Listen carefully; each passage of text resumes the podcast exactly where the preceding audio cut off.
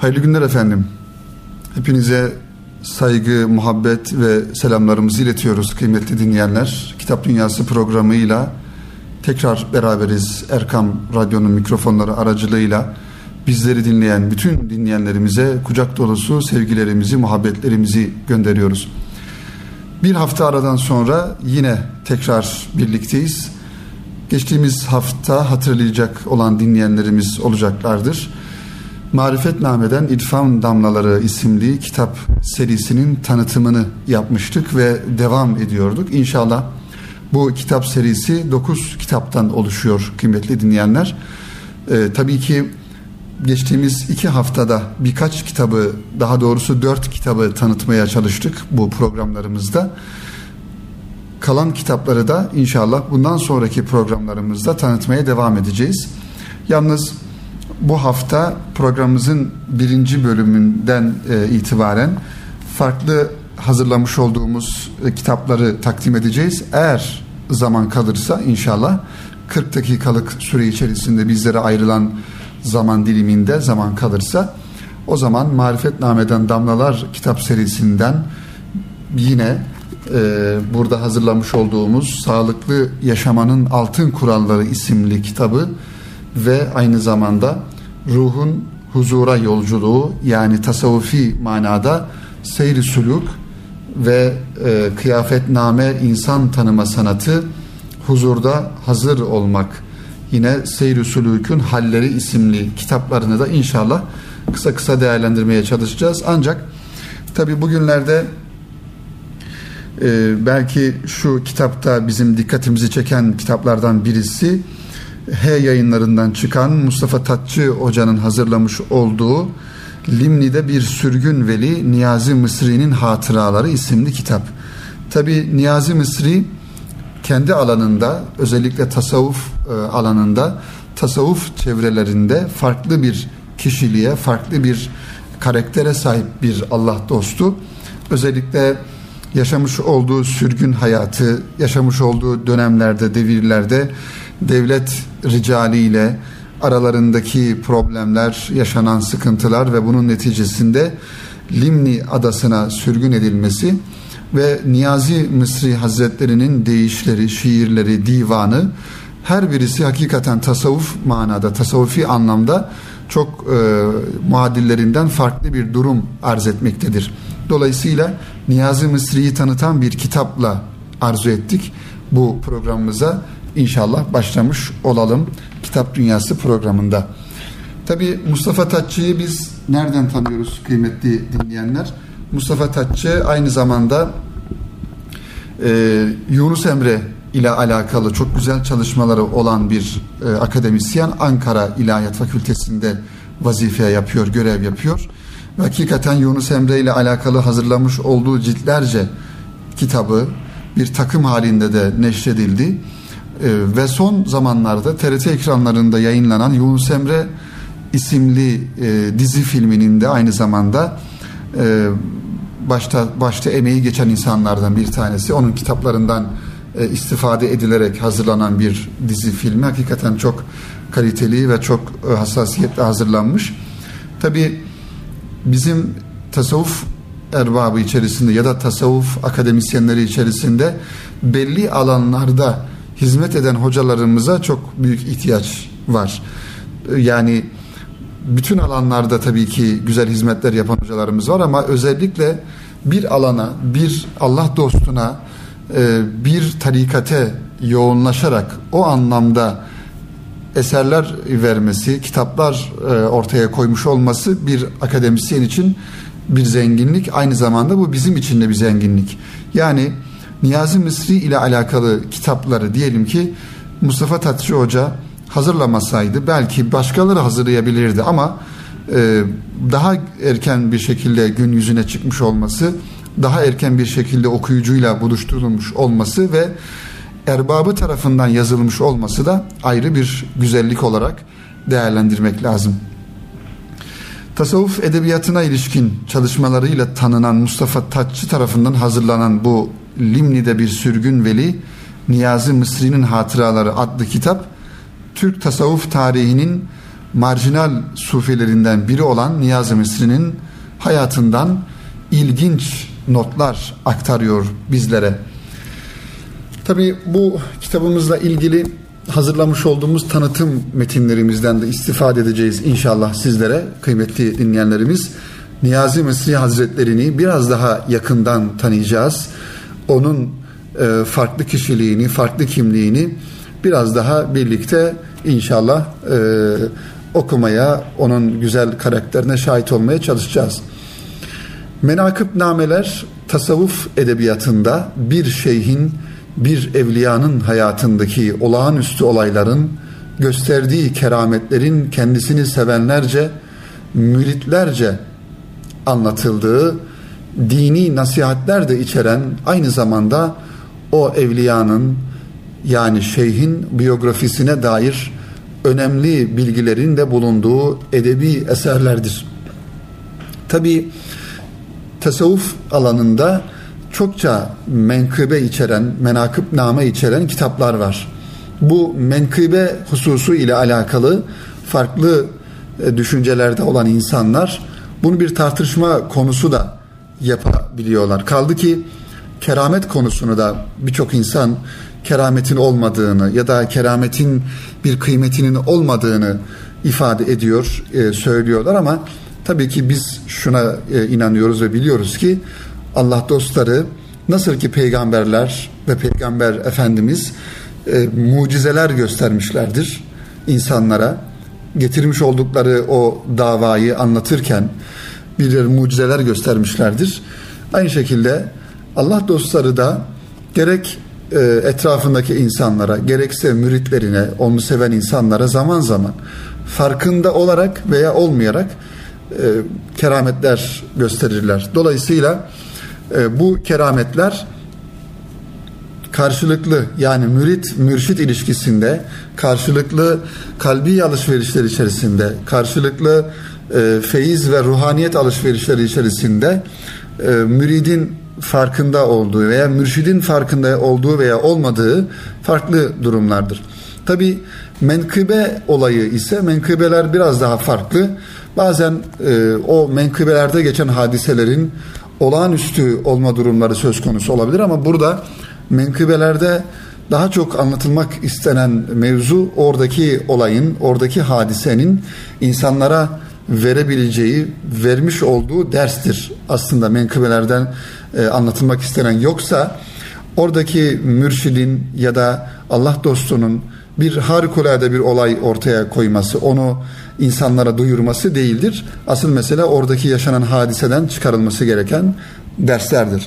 İşte bu kitabımızı tanıtırken de ilk başta menkıbenin veya menkıbenamelerin, menakıbnamelerin tanımını e, anlatmaya çalıştık. Ancak müritlerce kaleme alındığından hatta kimileri de rivayete dayalı olduklarından anlatılan olayların tümüyle az önce ifade ettiğimiz gibi ne kadar gerçek, ne kadar mübalağalı olduğu şüphelidir. Bununla beraber bu tür menakıb nameler tarikat halkasına giren miridan tarafından kuşaktan kuşağa aktarılmak suretiyle intisap edilen tarikat muhitinde bir menkıbe zinciri oluşturmuştur. Tasavvuf edebiyatına ilişkin çalışmalarıyla tanıdığımız, biraz önce de bahsetmiş olduğumuz kıymetli hocamız Mustafa Taççı yayını hazırladığı Niyazi Mısri'nin Limni'de bir sürgün veli Niyazi Mısri'nin hatıraları adını verdiği eser işte anlatmış olduğumuz biraz önce değinmiş olduğumuz türden bir menakıb namedir. Öncelikle belirtmek gerekiyor ki kıymetli dinleyenler eserin orijinal adı Menakıb Name-i Niyazi Mısri'dir. Mustafa Tatçı hocamız bu menakıb nameye Limni'de bir sürgün veli Niyazi Mısri'nin hatıraları adını vermeyi uygun bulmuş. Muhtemelen genç kuşağın anlayabilmesi için metni serbest bir biçimde gerekli yerleri sadeleştirerek bazı bölümleri kısaltarak yeri düştükçe de bazı açıklamalar yaparak günümüz harflerine aktarmıştır. Elbette söz konusu kültür hazinelerinin aradaki büyük dil uçurumu nedeniyle sadeleştirilmesi özü zedelemeden genç kuşakların anlayacağı bir dille onlara aktarılması gerekir ve bu aynı zamanda önemli bir husustur. Ancak bu tür metinlerin özgün yani asli metne sadık kalınarak önce ciddi bir bilimsel yayınının yapıldıktan sonra konuya vakıf bir yazar tarafından yeniden yazılmak suretiyle günümüz kültürüne sunulmasının da daha yararlı olacağını ifade etmek gerekiyor. Kıymetli dinleyenlerimiz bilindiği üzere Niyazi Mısri Türk tasavvuf tarihinin en renkli ve farklı sufilerinden biridir. O bakımdan menakıb nameleri de önemlidir. Mustafa Tatçı eserin başında Mısri'nin menakıb nameleri hakkında derli toplu bir bilgi veriyor.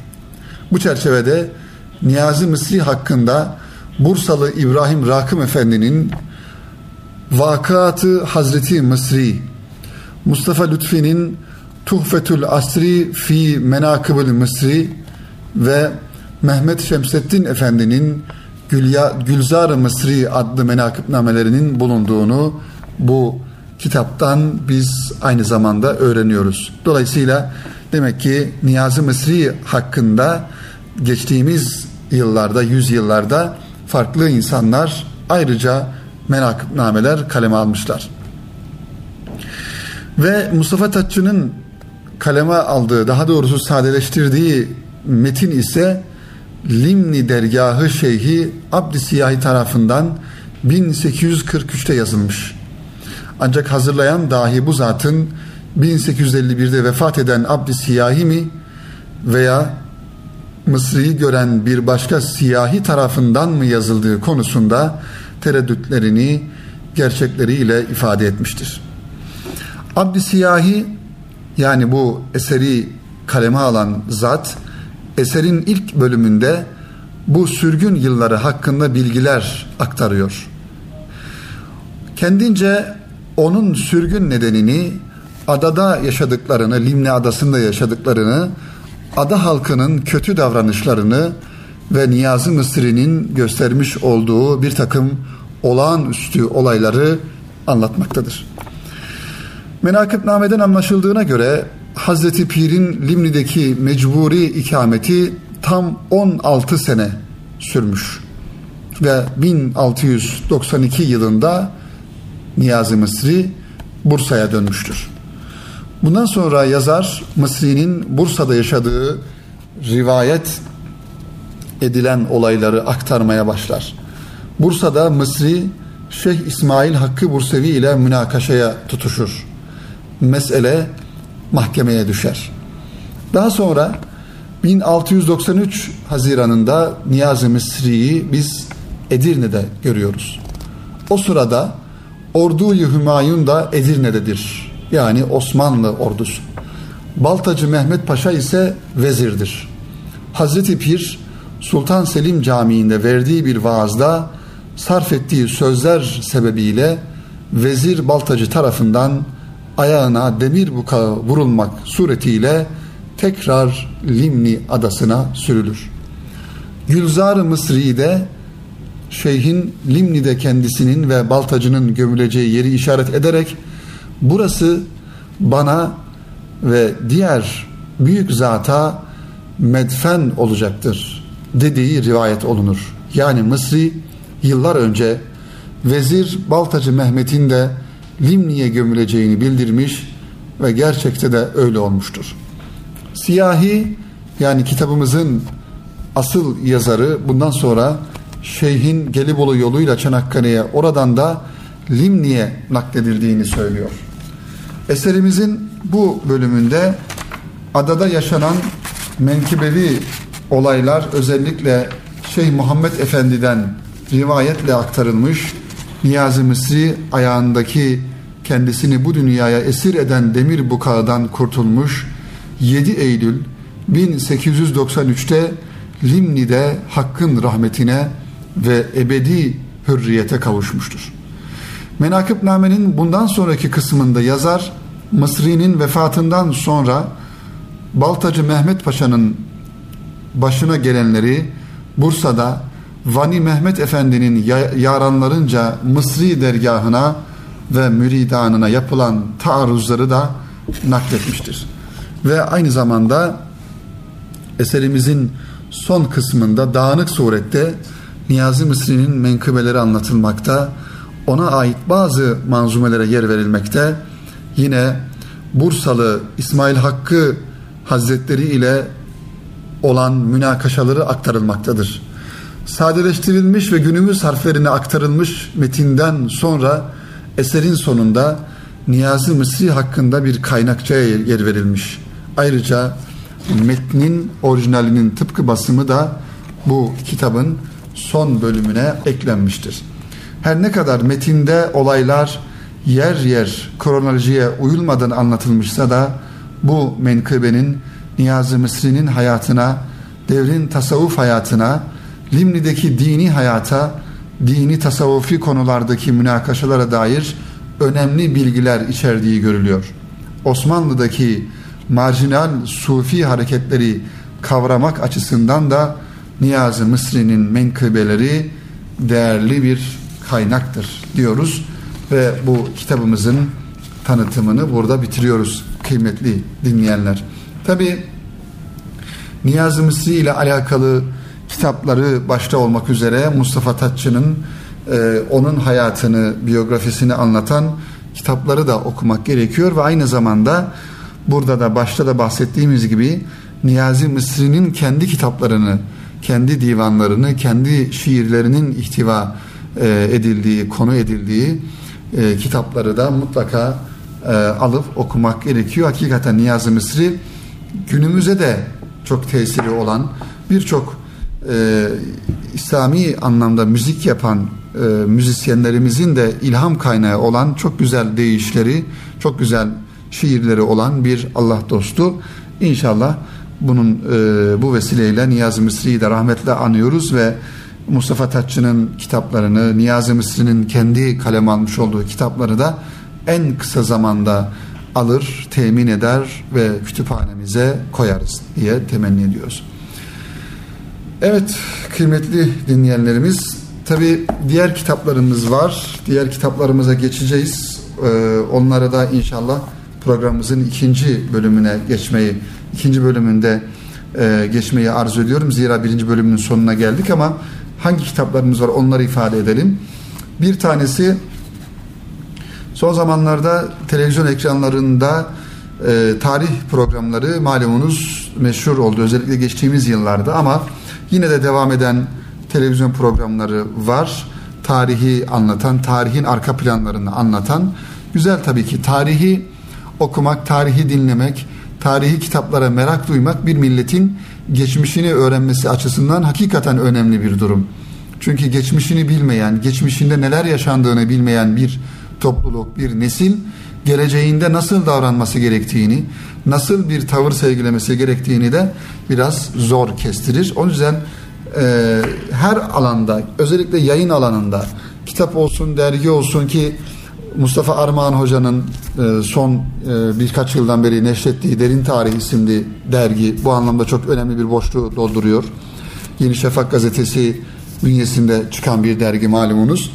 Tabii ki Türkiye'de bir resmi tarih var, bir de e, gayri resmi tarih var. Bunları niçin söylüyorum? Bunları şunun için söylüyorum. Erhan Afyoncu'nun Son Dünya Düzeni isimli bir kitabı çıktı. Yeditepe yayınlarından 2014'te çıkan 296 sayfa bir kitap. Tabi Erhan Afyoncu da yine televizyon ekranlarında tarih programları yapan e, tarihçilerden, yazarlardan bir tanesi. Onun bu kitabını inşallah biraz sonra tanıtacağız, sizlere aktaracağız. Osmanlı'yı anlatan, Osmanlı'nın büyüklüğünü, yüceliğini, Osmanlı'nın e, hangi coğrafyalarda var olduğunu anlatan güzel bir kitap, kısa bir tanıtımı var. Onu inşallah sizlerle paylaşacağız. Ne zaman tabii ki programımızın ikinci bölümünde.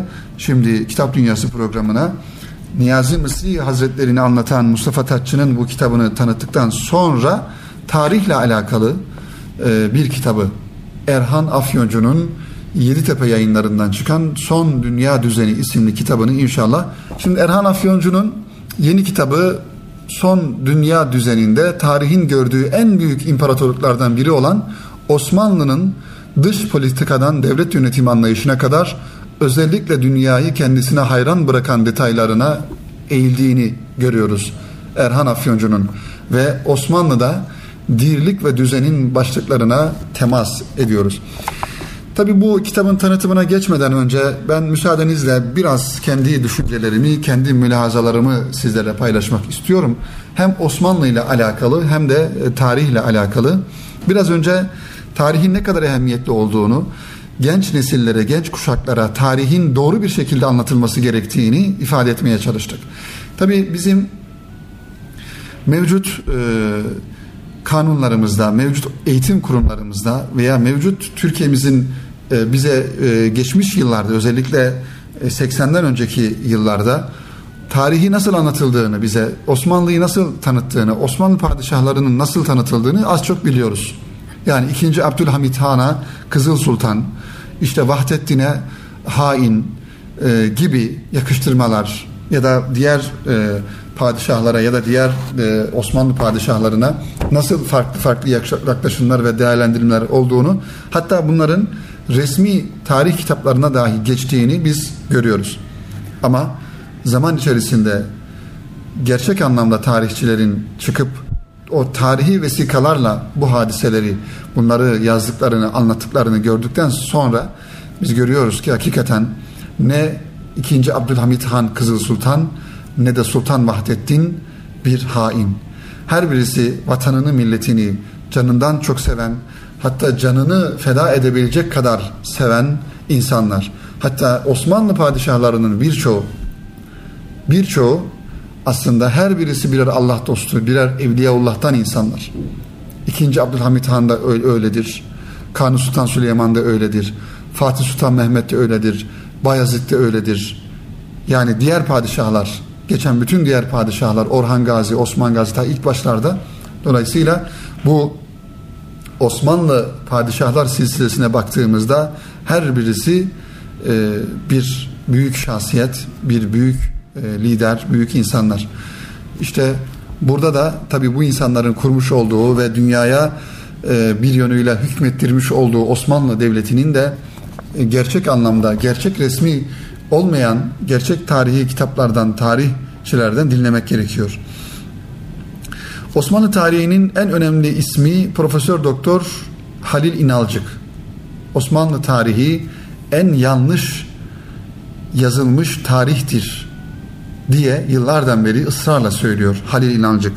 Osmanlı tarihi dünya tarihi içerisinde en yanlış yazılan tarihtir. Osmanlı İmparatorluğu tarihin gördüğü en büyük imparatorluklardan birisi. Ancak tarihi tam manasıyla yazılmayan bir imparatorluktur. Bu yüzden Osmanlı tarihi hakkında birçok şeyi bizler yanlış ve eksik biliyoruz. Osmanlı İmparatorluğu tarihin gördüğü en büyük iki imparatorluktan birisi. Roma İmparatorluğu gibi Osmanlı İmparatorluğu da tarih sahnesinden kalkmasına rağmen tesirleri devam ediyor hala devam ediyor. Roma İmparatorluğu'nun da devam ediyor. Roma'nın kendilerine göre devamçıları, onları devam ettirdiğini söyleyen insanlar, devletler olduğu gibi Osmanlı'nın da tesiri devam ediyor. Günümüzde özellikle son 20-25 yılda Balkanlarda, Kafkasya'da ve Orta Doğu'da kaldırılan her taşın altından Osmanlı İmparatorluğu'nun izlerinin çıktığını görüyoruz. Özellikle Balkanlar kıymetli dinleyenlerimiz. Kosova, Makedonya, Bosna Hersek. Buralara baktığımızda buralar her birisi birer Osmanlı şehri. Kafkaslara baktığımızda da aynı şekilde. Kafkaslarda biraz daha Balkanlara göre daha az. Çünkü Osmanlı'nın yönü daha çok batıya doğru olmuş. Yani batı coğrafyalarına doğru olmuş. Dolayısıyla Balkanlarda, Bosna Hersek'te, Oralara gidip gördüğünüz zaman her tarafta Osmanlı'nın mimarisi, Osmanlı'nın izleri, Osmanlı'nın şehirlerini görürsünüz. Bu mimari açıdan böyle olduğu gibi manevi açıdan da, kültürel açıdan da bu şekildedir. Neden Kafkaslar'da daha azdır. Çünkü Kafkaslar'da Osmanlı İmparatorluğu doğuya doğru yönünü döndüğü zaman bir İran engeliyle karşılaşmıştır. Safevilerle ve İran daha devamlı olan İran'la daha çok mücadele halinde olmuştur. Dolayısıyla biz Azerbaycan'da Osmanlı'nın tarihi manada izlerini görmüyoruz ama Osmanlı'nın her zaman orada Osmanlı'nın son dönemlerde Ermenilere karşı Azerilere yardım mahiyetiyle göndermiş olduğu bir Kafkas İslam ordusunu görüyoruz. Osmanlı şehitlerini görüyoruz. Türk şehitlerini görüyoruz. Dolayısıyla e, bu her tarafta Osmanlı'nın izlerini görme meselesi bu anlamda. Osmanlıların izlediği siyasi ve dini politikalar günümüz modern dünyasının şekillenmesinde önemli rol oynamaktadır ve oynamak, oynamıştır. İşte bu tanıtımımıza konu olan Erhan Afyoncu yeni kitabı Son Dünya Düzeninde dış politikadan devlet yönetme anlayışına kadar Osmanlı İmparatorluğu'nun farklı yönlerini bizlere anlatıyor. Osmanlı İmparatorluğu'nun farklı dinden olan insanlara karşı müsamahasının basit bir mesele olmadığının üzerinde ısrarla duruyor. 150 sene önce Avrupa başkentlerinde kaç Müslüman vardı diye soruyor. Evet. 150 sene önce Osmanlı coğrafyası içerisinde belki on binlerce insan vardı. O zamanki nüfusa göre tabii ki. Şimdi belki saysak yüz binlerce dememiz lazım. Gayrimüslim vardı. Ama o yıllarda Avrupa başkentlerinde acaba kaç Müslüman vardı ya da kaç Müslümana hayat hakkı tanıyorlardı? Ki en son hayat hakkı tanımadıklarını işte Srebrenica katliamında Bosna Hersek'te Bosna'da bunu gördük. Ki bugünlerde Srebrenica katliamının malum 20. yılı 8 binden fazla insana soykırım uygulandı. Niçin? Sadece ve sadece onların Müslüman olmalarından dolayı. İşte Avrupa'nın göbeğinde işlenen bir katliamdı bu. Buna Birleşmiş Milletler de göz yumdu. Avrupa'nın insan haklarını savunan, insan hakları savunucusu olduğunu zanneden, demokrasi savunucusu olduğunu zanneden, güya kendilerine göre dünyaya demokrasi, özgürlük, hak, adalet veren, verdiğini zanneden Avrupa'nın göbeğinde binlerce çoluk çocuk, savunmasız insanlar, yaşlı insanlar hepsi katledilmişti. 20 sene önce çok uzak bir tarih değil kıymetli dinleyenler.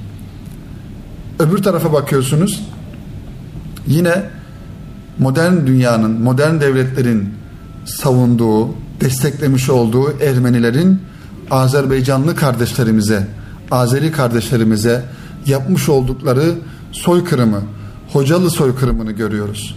Bir gecede 6 bin insanın şehit edildiğini ve bir gecede bir şehrin yok edildiğini görüyoruz. Ne zaman? Yine 20 sene önce, 23 sene önce. Ve şu an hala Azerbaycan topraklarının yüzde yirmisi işgal altında. Kim tarafından? Ermeniler tarafından. Neden? İşte bir Osmanlı gücü, bir Osmanlı nefesinin olmayışından dolayı.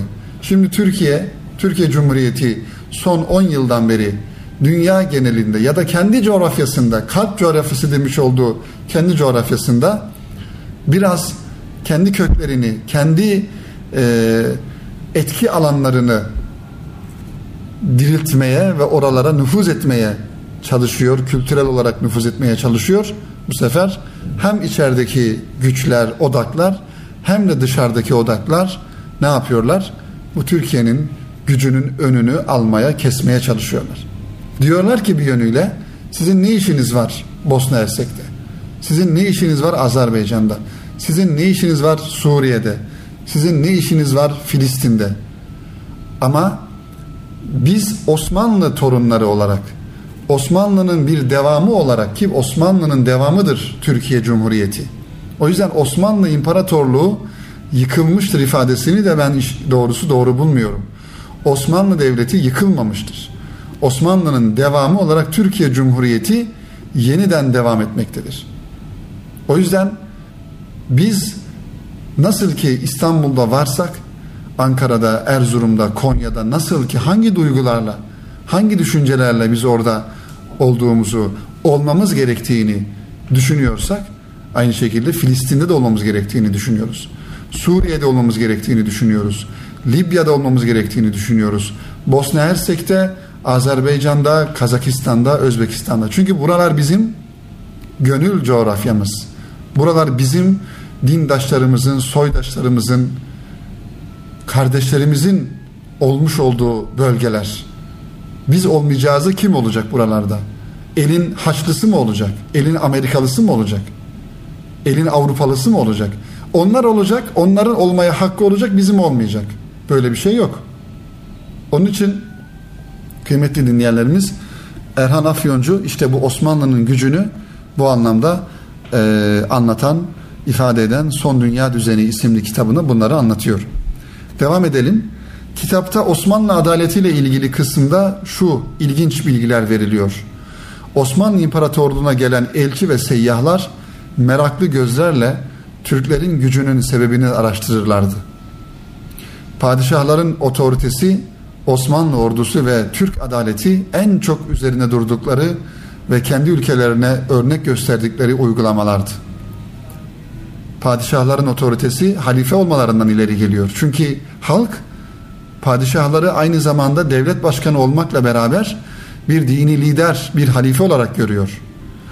Osmanlı topraklarında görülen davalardaki sadelik, özellikle davaların uzun sürmesinden muzdarip olan Batı'da Osmanlı yargı yetkisinin en önemli avantajlarından biri kabul edilmişti. Şimdiki gibi değil. Şimdi Türkiye Cumhuriyeti'nin e, adalet sistemine bakıyorsunuz. Geçtiğimiz günlerde bir kardeşimiz ifade etti. 1946 yılından beri devam eden davaların olduğu söyleniyor. Belki o davaların iddiaları, müddeileri hepsi vefat etmiş de olabilir. Ama dava bitmemiş. Neden? Çünkü adalet sistemindeki karmaşıklık ve aynı zamanda bir netice alamama bu şekilde. 30 yıl, 40 yıl, 50 yıl devam eden davalar olduğu söyleniyor. Batı'da da öyle. Ama Osmanlı'da böyle değil. Yargı sistemindeki sadelik ve yargı erkinin etkin bir şekilde e, çalışması, sistemin güzel bir şekilde kurulmuş olması ne yapıyor? Avrupa'dan gelen seyyahların ve elçiliklerin dikkatini çekiyordu. Seyyahlar ve elçilik görevlileri Türk hukuku hakkında son derece olumlu olan gözlemlerini Hristiyan dünyasına sunarken kendi hukuk anlayışlarındaki noksanlıklarını mukayese etmişlerdi. Avrupalılar özellikle Osmanlı mahkemelerinde hızlı ve adil hüküm verilmesinden çok etkilenmişlerdi. Birçok seyyah ve elçinin üzerine durduğu bu konu papalık tarafından bile kabul edilmiş ve takdir edilmişti. Avrupalıların şikayetçi oldukları bu durum yani kendi yargılarından şikayetçi oldukları bu durum Osmanlı yargı sisteminde yaşanmıyordu. Osmanlılar geciken adaletin adalet olmadığını çok iyi bildikleri için davalar çok uzun sürmez hemen sonuçlanırdı. Kitapta Erhan Afyoncu'nun kalem almış olduğu bu kitapta Avrupa'nın Türkler hakkında ne düşündüğünün üzerinde duruluyor. Yenilmez Türk imajının nasıl oluştuğu ve Avrupalıların Türkleri kıyamet alameti olarak gördükleri ifade ediliyor. Türklerin durdurulamayan ilerlemesi karşısında Avrupa'da devamlı olarak Haçlı Seferi planlandığının üzerinde duruluyor. O kadar çok Haçlı Seferi teşebbüsü olmuş ki evet bir seferinde Papa'yı Haçlı Seferi düzenleyeceğiz diye dolandırmışlar. Fransızlar sık sık Türkiye'nin aleyhine tasarıları meclislerinden geçirmeye çalışırlar. Son dünya düzeninde Fransa ile ilgili ilginç bilgiler veriliyor. 16. yüzyılda İspanya'ya karşı Osmanlı desteğiyle ayakta kalan Fransa aynı yüzyılın sonlarında krala karşı isyan eden Marsilya'ya söz dinletebilmek için çareyi Osmanlı'dan yardım istemekte buluyor. Tabi Haçlı seferleri bir yönüyle Osmanlı'ya karşı Avrupalıların kendilerini korumak için bir korku refleksi olarak ortaya çıkıyor. Birçok Haçlı Seferi düzenliyorlar. İşte az önce ifade ettiğimiz gibi bir defasında da Papa'yı kandırıyorlar. Nasıl kandırıyorlar?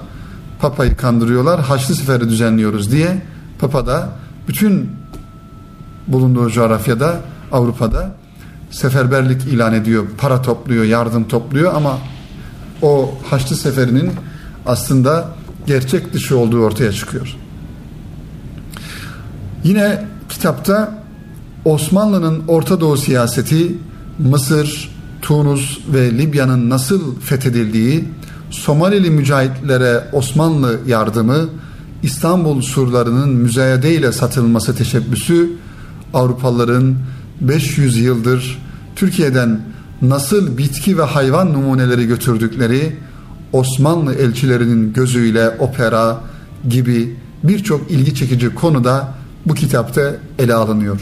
Şimdi tabi bitki ve hayvan numuneleri önemli bir husus.